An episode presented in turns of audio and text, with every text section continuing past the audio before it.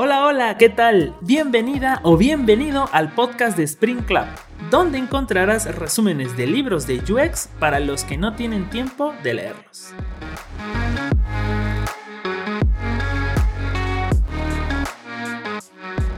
Estamos ya en la segunda parte del libro Don't Make Me Think de Steve Krug. En esta oportunidad hablaré sobre el capítulo 2 y 3 del libro. Los temas claves serán cómo los usuarios usan realmente la web y cómo podríamos diseñar pensando en esta forma de uso. Ahora sí, empecemos.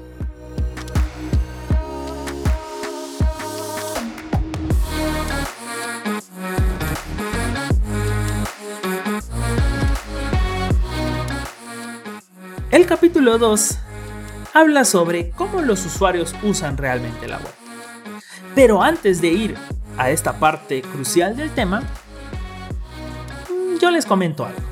Es probable que conozcas a alguien que tiene respuestas a muchas cosas de la vida o del mundo.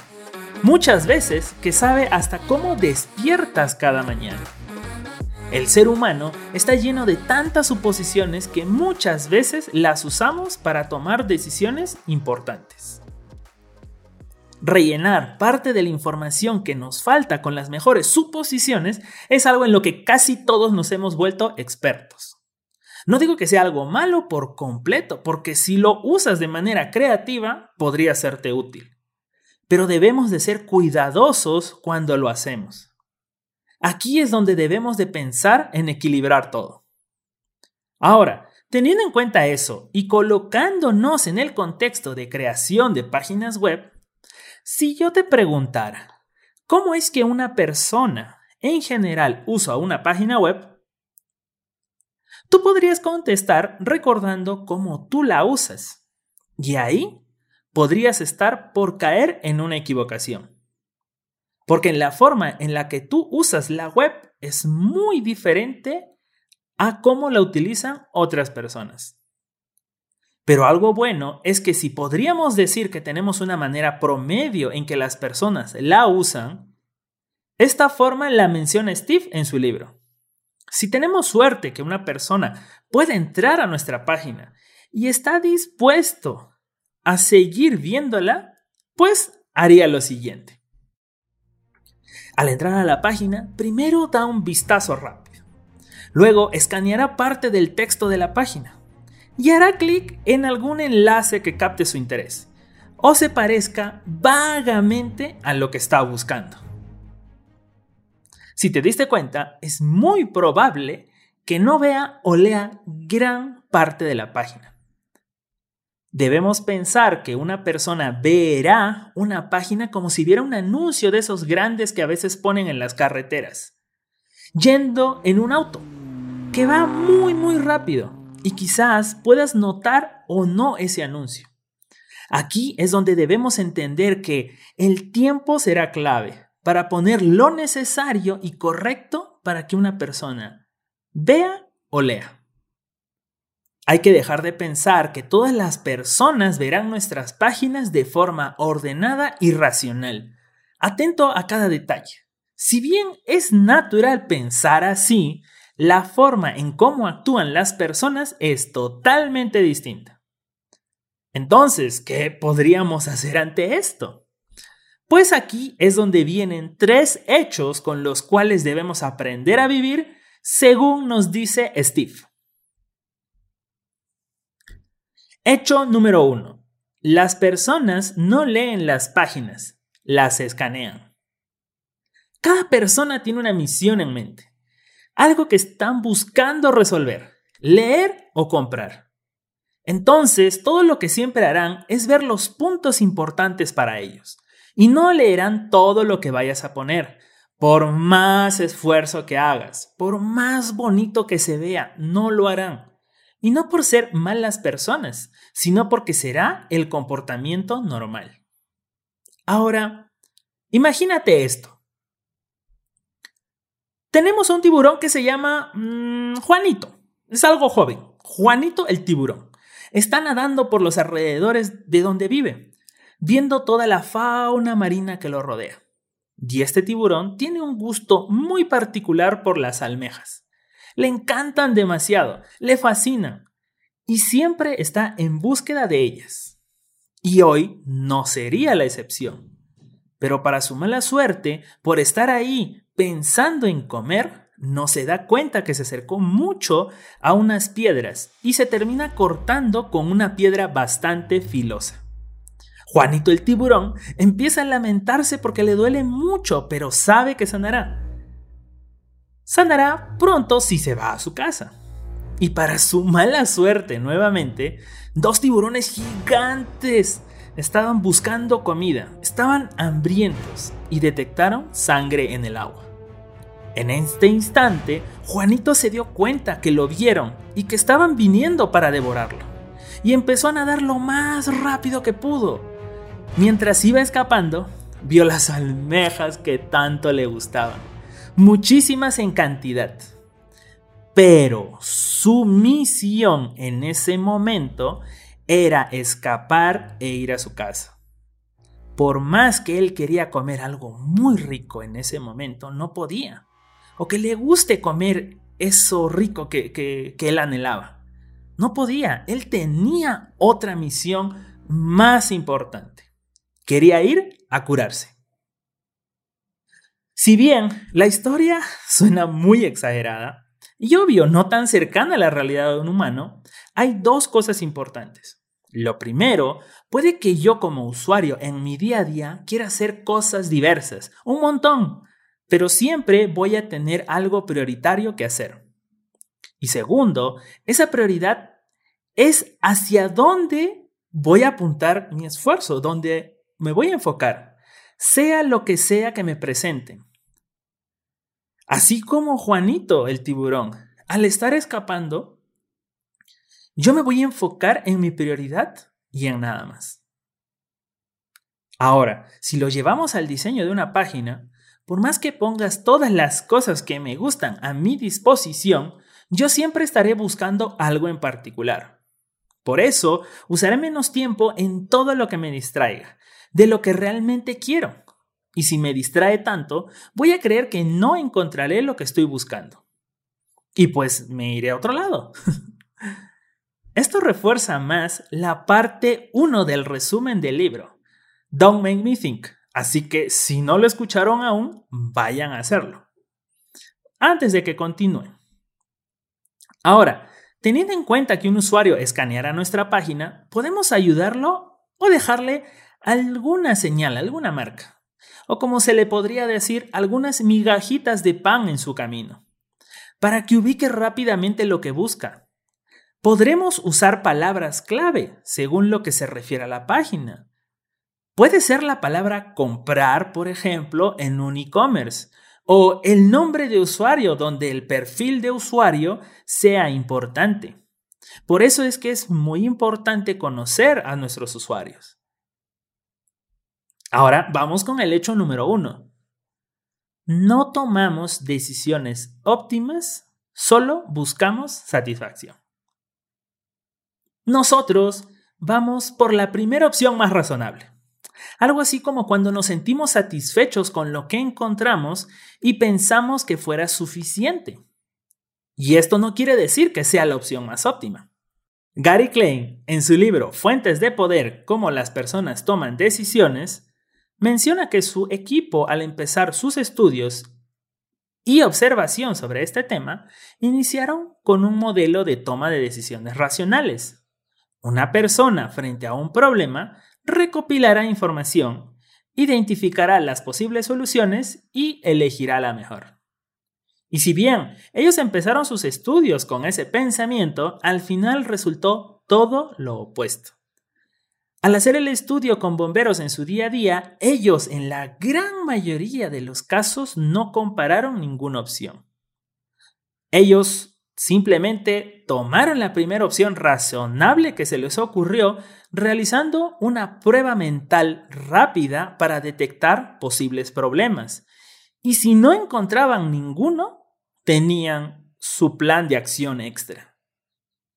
Ahora, si nos damos cuenta, pues normalmente nosotros pensamos de que vamos a pensar en ese momento, sí, lo vamos a hacer, estamos ahí. No, si a mí me preguntaran, por ejemplo, en algún rato hace mucho tiempo, yo hubiera dicho, no, obviamente yo evaluaría las cosas y quizás a ti te ha tocado responder algo así.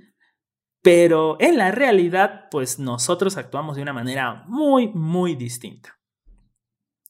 Ahora, regresando a nuestro contexto, ¿por qué los usuarios de la web no buscan la mejor opción? Normalmente pues es porque todos tenemos prisa y entonces buscar la opción más óptima es difícil y estresante para las personas y para ti también de seguro. Entonces, las personas lo que van a hacer es van a buscar lo que sea suficiente y satisfaga lo que necesiten en ese momento. El adivinar por qué es más divertida la interacción con lo que ofrezcamos, pues va a ser muchísimo mejor inclusive para ellos, ¿no? Y además, no hay mucho que perder si en varios casos uno adivina y además se equivoca. No importa, no hay ningún problema. Ahorita hay muchísimas opciones para que nosotros regresemos atrás. En los diferentes navegadores ustedes van a encontrar, hay un botón que es el botón hacia atrás o back, ¿no? Y que es el botón que es muchísimo más usado que cualquier otro en, la web, ¿no?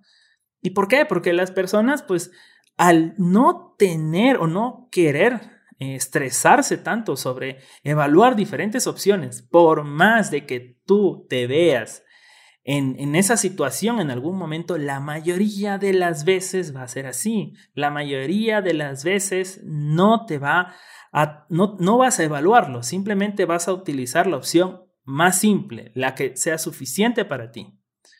Y si pues te pasa algún error, pues le vas a dar atrás y ya, y continúas con tu vida, ¿no? Y bueno, y el hecho número tres, las personas no saben cómo funcionan las cosas, pero de alguna forma lo descubren. Ahora, algo que tenemos que ser muy conscientes es de que nadie, absolutamente nadie lee las instrucciones. Fin, terminó el podcast, cierren todo, nos vamos. La verdad es mucho, tantos manuales, tantas cosas que a veces uno crea y no lo leen. Ya, a ver, tranquilizando todo. Y ahora sí, regresando del drama, el detalle es el siguiente. Frente a cualquier tipo de tecnología, televisores, celulares o microondas, muy pocas personas se toman el tiempo de leer las instrucciones. Aunque no sea algo difícil para muchos, pues la verdad es que nadie lo hace. Yo, por ejemplo, hasta ahora, no sé cómo funcionan todos los botones del microondas. Es más, solo utilizo dos y me niego a leer el manual, porque la verdad no sé dónde está, pero... Y si tú eres de este grupo de selectas personas que sí leen los manuales, no te olvides de compartir esta linda historia en Instagram, agregando qué es lo que no sabes, aún por no leer su manual de instrucciones. ¿Sí? Compártenos ahí en Instagram, tagueando a arroba springclub.rocks. No se olviden. Y dentro del libro hay una historia que cuenta un caso parecido a este, ¿no? O sea, eh, en que la mayoría de personas pues simplemente a veces utilizamos las cosas. Recuerden mi ejemplo de microondas. Yo, la verdad, yo lo sé utilizar, ¿no? Lo sé utilizar y utilizo dos botones y esos botones quizás hacen otra cosa para lo cual yo lo utilizo, pero a mí me sirven. Y la historia que se cuenta en el libro es sobre el príncipe y el mendigo, sobre un príncipe y un mendigo, la cual lo importante para nuestro contexto, lo importante de esta historia es cómo alguien usa algo de una forma que si bien le ayuda, lo usa de una forma totalmente distinta para lo que fue creado.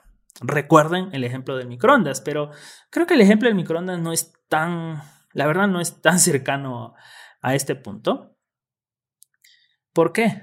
Eh, porque sería algo más o menos como, mm, no sé, a ver, eh, clavar un clavo con un zapato, sin usar el zapato para caminar. Poniendo otro ejemplo, sería el cómo es el uso de los navegadores para los diseñadores y desarrolladores. Es una herramienta para probar o crear páginas web, pero para un usuario que no viene de esa área sería totalmente distinto. Inclusive es distinto el cómo ellos usan el buscador, a diferencia del cómo fue creado. Entonces, ¿se podría decir de que los seres humanos somos ilógicos? No tanto así, pero en realidad, en la gran mayoría de los casos no vamos a utilizar las cosas específicamente para las que fueron creadas. Y de seguro tú te sabes alguna historia. Pero, ¿por qué sucede? La verdad es que para la mayoría de nosotros no nos importa si entendemos cómo funcionan las cosas, siempre que podamos usarlas y nos sirvan. No es por falta de inteligencia, sino por falta de cuidado o detalle de nuestra parte, porque simplemente quizás no es importante para nosotros, lo cual tampoco es malo. Entonces, sabiendo eso, ¿para qué nos molestamos en hacer las cosas lo mejor posible? Pues si bien las personas o nosotros mismos logramos encontrar cómo hacer algo que quizás no entendamos su finalidad por completo, a largo plazo puede resultar algo muy malo para el producto en sí, para aquello que estás poniendo muchas horas de tu vida y que va a ser utilizado de la forma incorrecta. Entonces, si bien las personas podríamos llegar a ser irracionales, como en gran parte de esta, de esta sección, como me he estado comportando, no necesariamente tiene, tiene que ser de que yo en mi vida sea así, ¿no? Y, y, más bien, si yo voy por mi vida siendo así, pues las personas pues simplemente van a decir, este, este chico está loco. Y es lo mismo que pasa con el comportamiento de la gente o cómo ellos utilizan algo de una manera cuando en realidad se tiene que utilizar otra forma. Es por eso que nosotros como profesionales tenemos que de alguna forma pues hacer las cosas de manera correcta, sin importar que las cosas sean así. Pero también teniendo en mente esta parte, que las personas, de nuevo, no saben cómo funcionan las cosas, pero de alguna forma lo descubren. Y antes de continuar con el capítulo 3, quiero darte las gracias por llegar hasta aquí. Si bien quizás llegaste porque no tienes tiempo de leer esos libros de UX que tanto quisieras conocer, Spring Club quiere ayudarte no solo a que aprendas sobre creación de productos digitales, sino de cómo empezar a practicar todo ese conocimiento que tengas. Me gustaría poder ayudarte a practicar sobre UX sin que tengas miedo a equivocarte y pues estar listo para aquel proyecto que quieras realizar o para ese trabajo que tanto anhelas. Para saber más al respecto, pasa por nuestras redes sociales. En Instagram estamos como arroba springclub.rocks y en YouTube estamos como Spring Club. Así que los espero por ahí. Y ahora vamos con el capítulo 3 que nos habla sobre diseñar para escanear y no para leer. Recordemos que las personas escanean la página por aquello más importante. Y aquí es donde debemos de seguir una serie de recomendaciones importantísimas.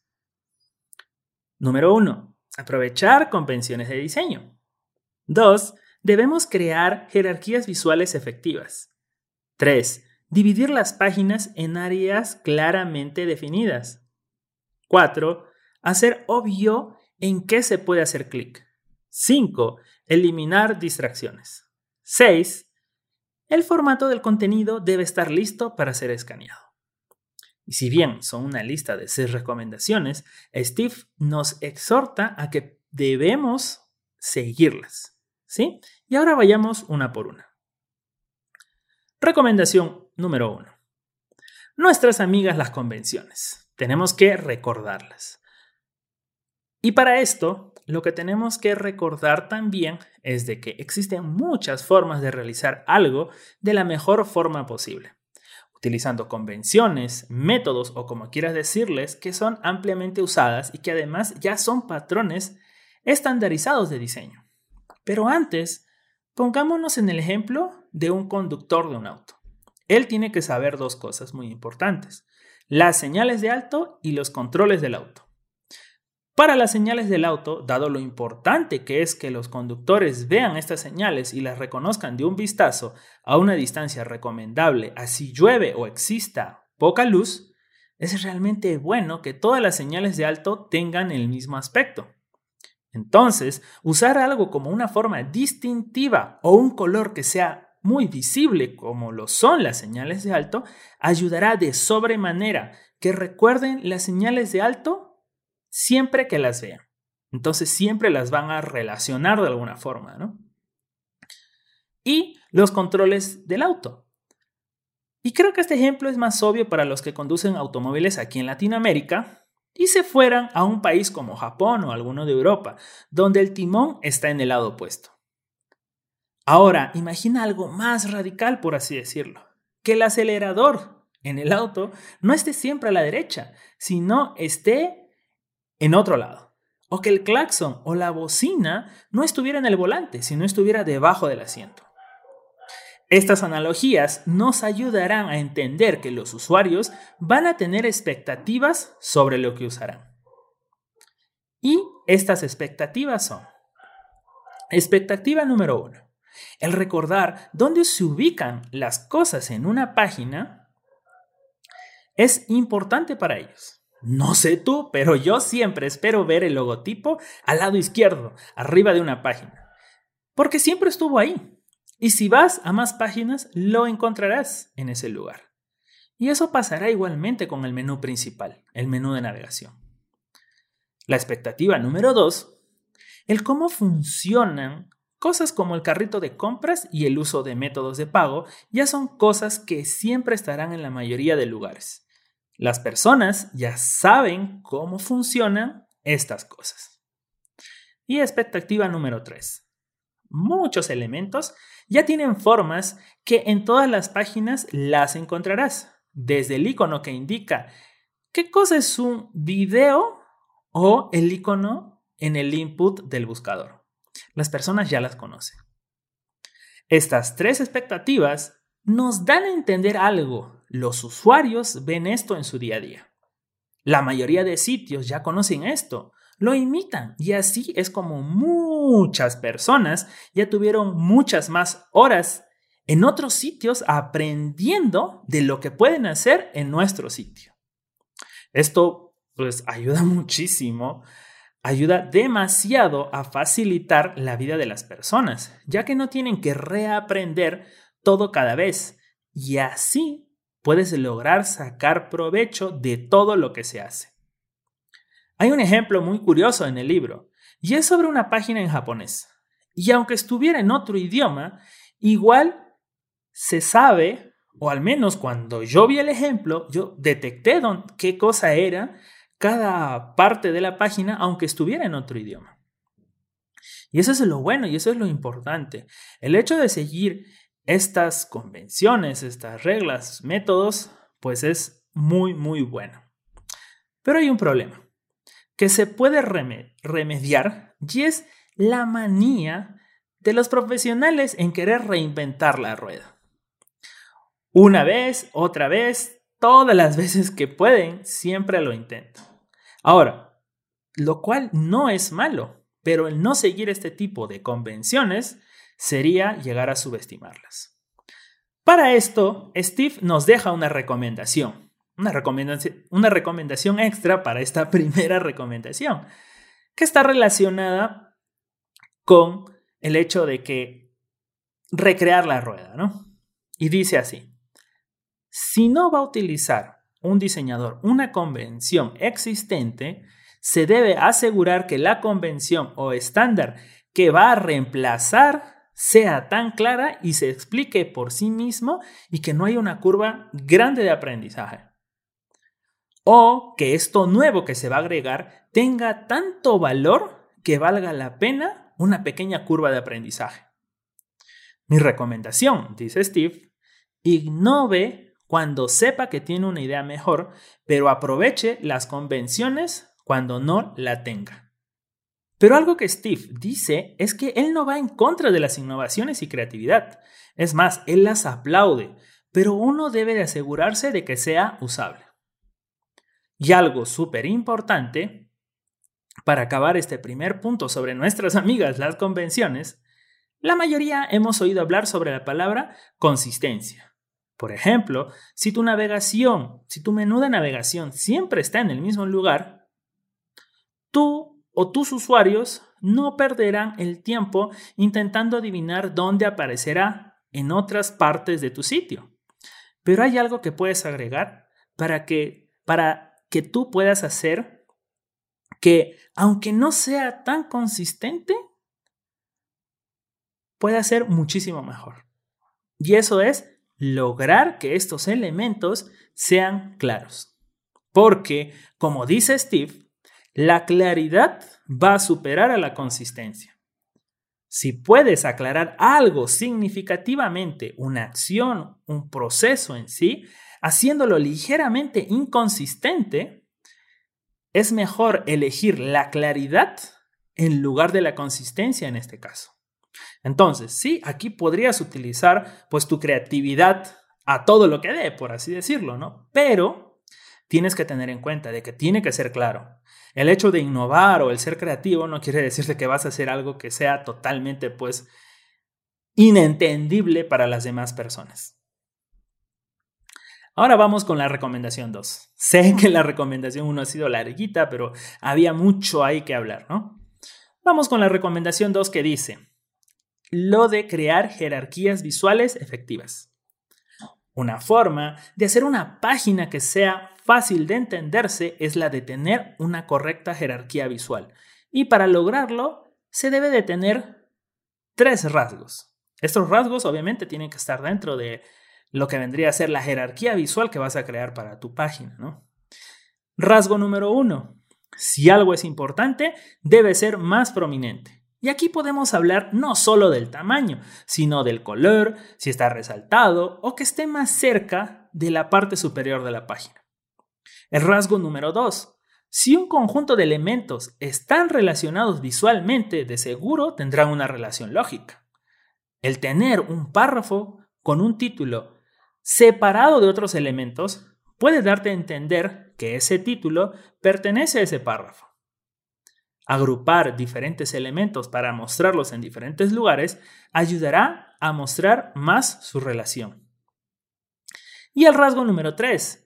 Si un elemento está dentro de otro, o sea, anidado, de seguro el que está dentro debe de pertenecer al que lo envuelve. Si vas a un e-commerce, por ejemplo, y buscas la categoría televisores, dentro no encontrarás radios, ¿verdad? o cualquier otra cosa que no sean televisores. Ahora, si lo vieras, como está separado visualmente, deberías de notar cosas como el título de la categoría y debajo de ese título la lista de televisores. Y dentro de cada área que tenga el televisor, tendrá pues su nombre, su precio, y es ahí donde tú podrías decir que el precio le pertenece al televisor y que el televisor pertenece a la categoría que tiene el título en la página. Y una buena jerarquía visual nos ahorra trabajo al preprocesarla por nosotros. Y además la va a organizar y la va a priorizar. Y esto lo que va a hacer es que cada parte del contenido ordenado, priorizado, pues va a hacer que cualquiera pueda captar algo al instante, sin necesidad de mucho esfuerzo. Ahora vamos con la recomendación 3. Divida la página en áreas claramente definidas. Aquí pueden existir cosas que deben ser obvias de entender y que quizás ya detectamos en otras páginas continuamente, como por ejemplo, cosas que pueda hacer en esta página o la navegación para ir a todas las secciones del sitio. Estas deben de ser cosas que pueda decidir rápidamente. Se tienen que definir al instante. Las personas deben de poder detectarlas fácilmente. Y para eso, obviamente, tienes que dividir tu página de esa manera. La siguiente recomendación, debe de ser obvio que se pueda hacer clic. Y eso es bastante curioso, ¿no? Y vamos a ver por qué.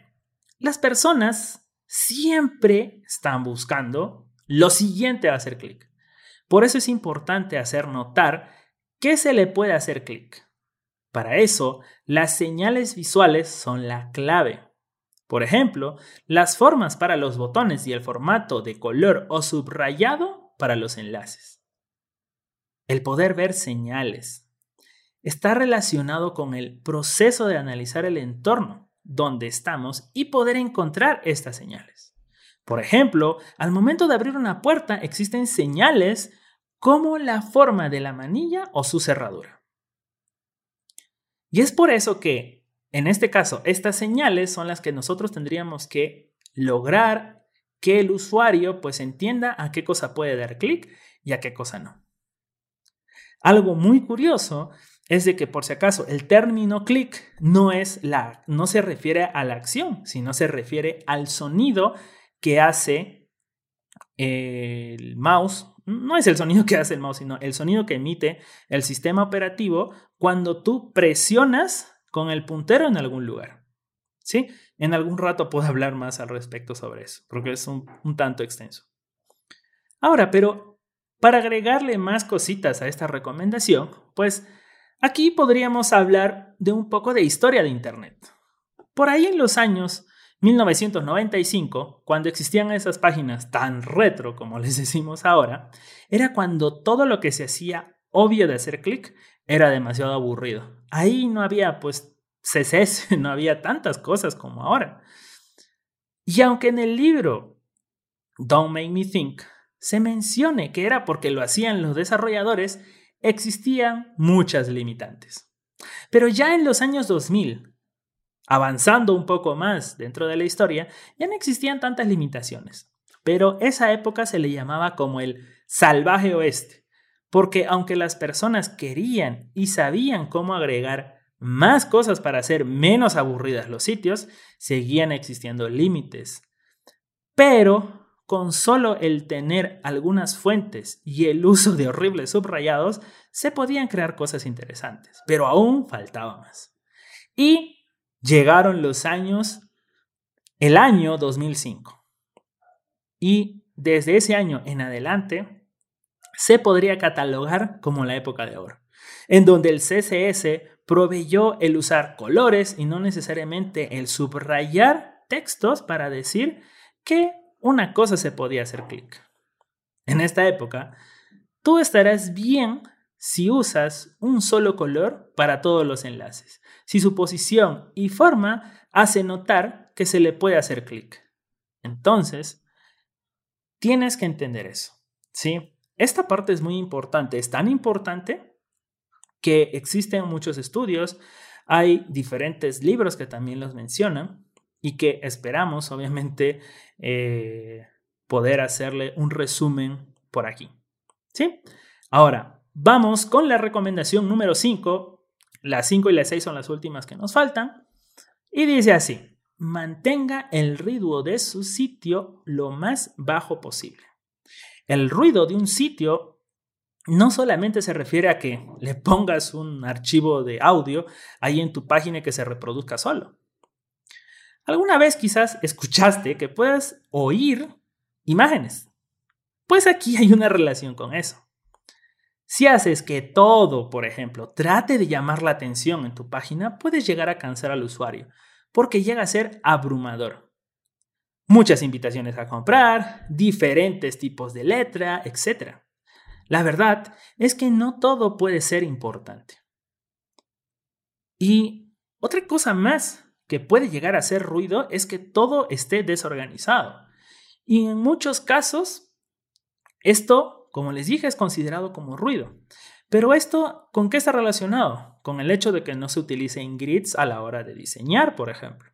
Y si bien esto es más específicamente del lado de UI, pues el profesional en UX también va a estar echándole el ojo a eso. Y por último, el desorden en una página también puede llegar a hacer ruido. Tener muchas cosas en tu página principal logrará el mismo efecto que tener un email con un montón de newsletters. Es difícil que puedas llegar a encontrar el mensaje que quieres leer. Entonces es, es complicado y debemos de tener muchísimo cuidado. Podemos llegar a hacer ruido con nuestras imágenes, con nuestro texto y todas las cosas que vayamos a agregarles. Y hay un consejo que nos deja Steve, y es que siempre es bueno pensar que todo será ruido visual. ¿Por qué? Porque si tú piensas eso desde un inicio, pues tú vas a estar pues al margen o viendo de, ok, no voy a agregar esto más porque, pucha, no, se va a hacer muy complicado y la persona simplemente va a comenzar a, a escuchar o a cansarse, ¿no? Y recuerden, eso también podría apoyar en distraer a, a las personas. Y vamos con la última recomendación. La recomendación número 6. Dar formato al texto para que pueda ser escaneado. Y obviamente este está relacionado con el capítulo 2 del libro, ¿no? El utilizar cabeceras, párrafos, tabulaciones deben ser correctamente formateados en una página para facilitar su lectura. Para esto podríamos usar diferentes tipos de títulos, por ejemplo, que servirá para diferenciar y mejorar el escaneo de una página. Si usas muchas cabeceras, deben de, deben de ser obvias. Obviamente aquí se eh, hace referencia a que tiene que utilizar diferentes tipos de tamaños, diferentes colores quizás. No todos simplemente tienen que ser una versión más pequeña del otro. Un punto importante aquí es que las cabeceras deben de estar cerca de los párrafos también. Entonces no es de que vas a poner ahí una flotando por algún lado, ¿no? Y además, ya que hablamos de párrafos, pues tenemos que pensar en que los párrafos tienen que ser cortos. No vamos a tener un muro de palabras, que es muy tedioso para el que lo lee. Y además, si tú tuvieras párrafos cortos, pues va a ser más fácil que las personas lo logren escanear. Pero ahora, ¿qué pasa si quieres pues dividir o mostrar diferentes informaciones, ¿no? Para eso puedes usar una lista, como lo haces en el mundo físico, ¿no? En, un cuaderno o algo así. Usar listas. Todo lo que tú llegarías eh, para agregar o poder listar dentro de tu página o dentro del texto que vas a leer, debería de hacerse. Debe de existir listas. Además, dentro de estas listas, obviamente debe de haber un espaciado eh, o bastante obvio, ¿no? Y que tampoco sea tan exagerado. Y otro punto muy importante es el resaltar los términos claves o usar negrita, ¿no? Esto ayudará a que se escaneen pues directamente, ¿no? La persona va a entrar, ve un párrafo, no es muy largo o quizás sí, pero si hay palabras en negrita, él va a saber que esas son importantes. Y si tú estás utilizando palabras claves dentro de este texto, pues va a ser muchísimo mejor.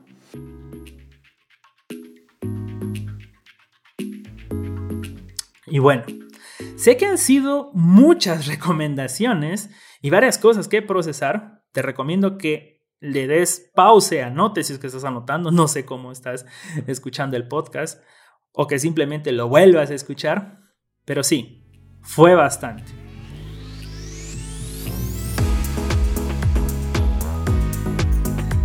Pero bueno, es porque es muy, muy importante, ¿no? Así que recuerden esto. Si el usuario lo que hará es escanear, entonces deberíamos de hacer lo mejor posible para ayudarlo a escanear. Y además, esto también, esto también incluye para diseño, se incluye para diseño mobile, ¿no? Así que ténganlo muy en cuenta. Y bueno, si te gustó este episodio, te pediría que puedas compartirlo en tus redes sociales. Y si etiquetas a Spring Club en tus historias de Instagram, te lo agradecería un montón. Yo me despido. Hasta la próxima. Mi nombre es Julio Silva. Hasta pronto.